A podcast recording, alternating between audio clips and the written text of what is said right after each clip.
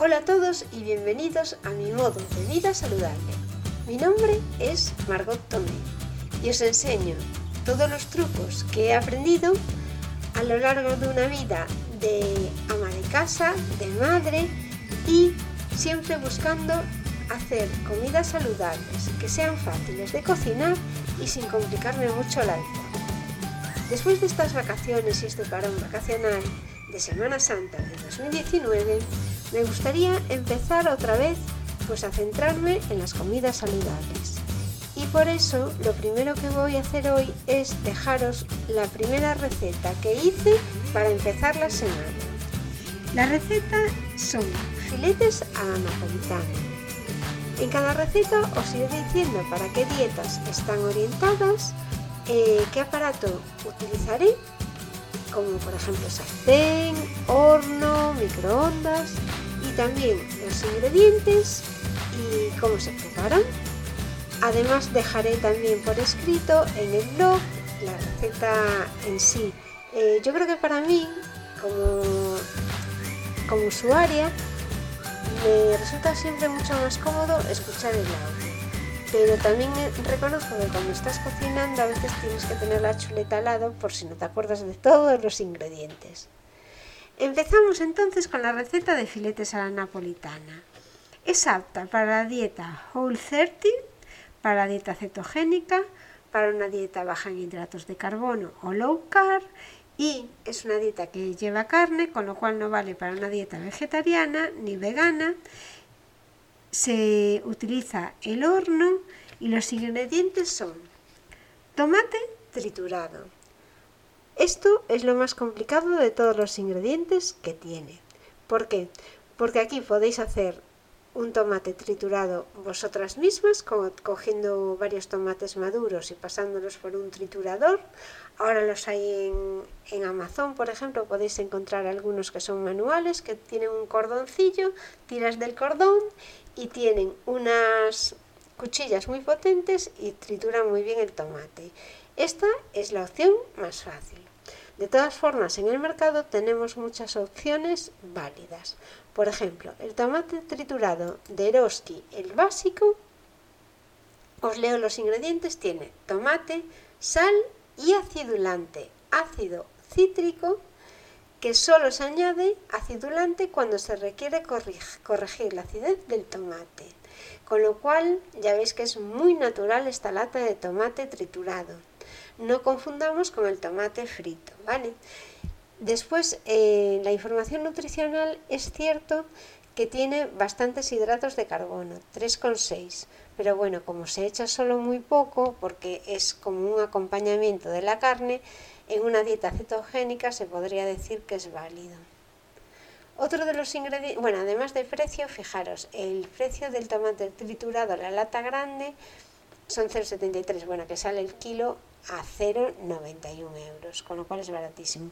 Después os hacen falta unos filetes, dependiendo de las personas que seáis, y que no sean muy finos para que no queden muy secos. Los filetes pueden ser tanto de pollo, de cerdo, de ternera, como queráis. Que no sean, tampoco hace falta que sean carne excesivamente cara ni buena, porque al final va a tener un acompañamiento que le va a quitar el sabor propio de la carne. Como especias utilizaremos pimienta, si os gusta la pimienta podéis echarle pimienta blanca o pimienta negra. A mí me gusta coger pimienta y triturarla yo, las bolitas de pimienta. Por otro lado, os hace falta también ajo en polvo, si no queréis adobar el bistec.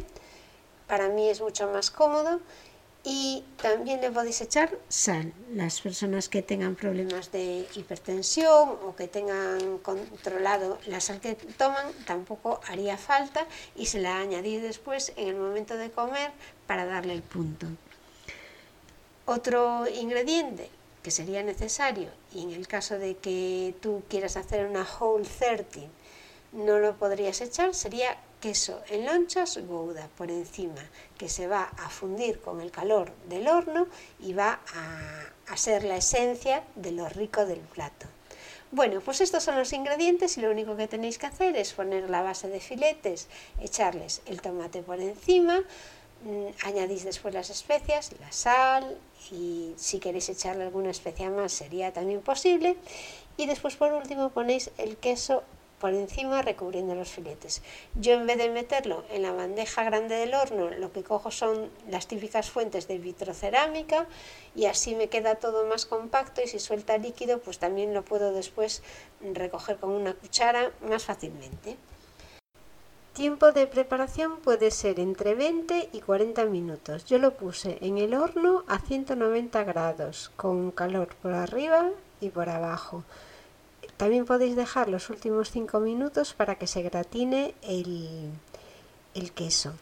Otra opción, en vez de ponerle el queso Gouda en lonchas, lo que podéis hacer es echarle queso rallado, como prefiráis, pero procurar comprar un queso que sea bajo en hidratos de carbono, como puede ser también el grana padano o cualquier otro, pero mirando la etiqueta que sea, pues que no pase de un gramo de hidratos de carbono en 100 gramos de producto. Por eso yo el tiempo lo voy mirando. Primero pongo 20 minutos, mira cómo, miro cómo están. Si veo que ya casi están, pues es que ya no sale sangre, pues los pongo 5 minutos más y a veces dependiendo del grosor pues tengo que poner los 40 minutos, hasta 40 minutos. Y también mm, lo puedes aprovechar el calor del horno y ponerlo pues 30 minutos y dejarlos, si no tienes prisa, si son para el día siguiente, dejarlos después en el horno y ya se van acabando de hacer. Esta es la receta de hoy. Espero que os guste. Como acompañamiento yo le hice unos calabacines al horno. Esta receta pienso publicarla también esta semana, por eso estate atento al podcast o al blog, donde podrás encontrar en mimododevida.com todas las recetas que os comento en el podcast por escrito. También podéis hacer en contactar alguna sugerencia o preguntar algo sobre nutrición, sobre dieta saludable, que estaré encantada de contestaros. Muchísimas gracias por escucharme y hasta el próximo programa.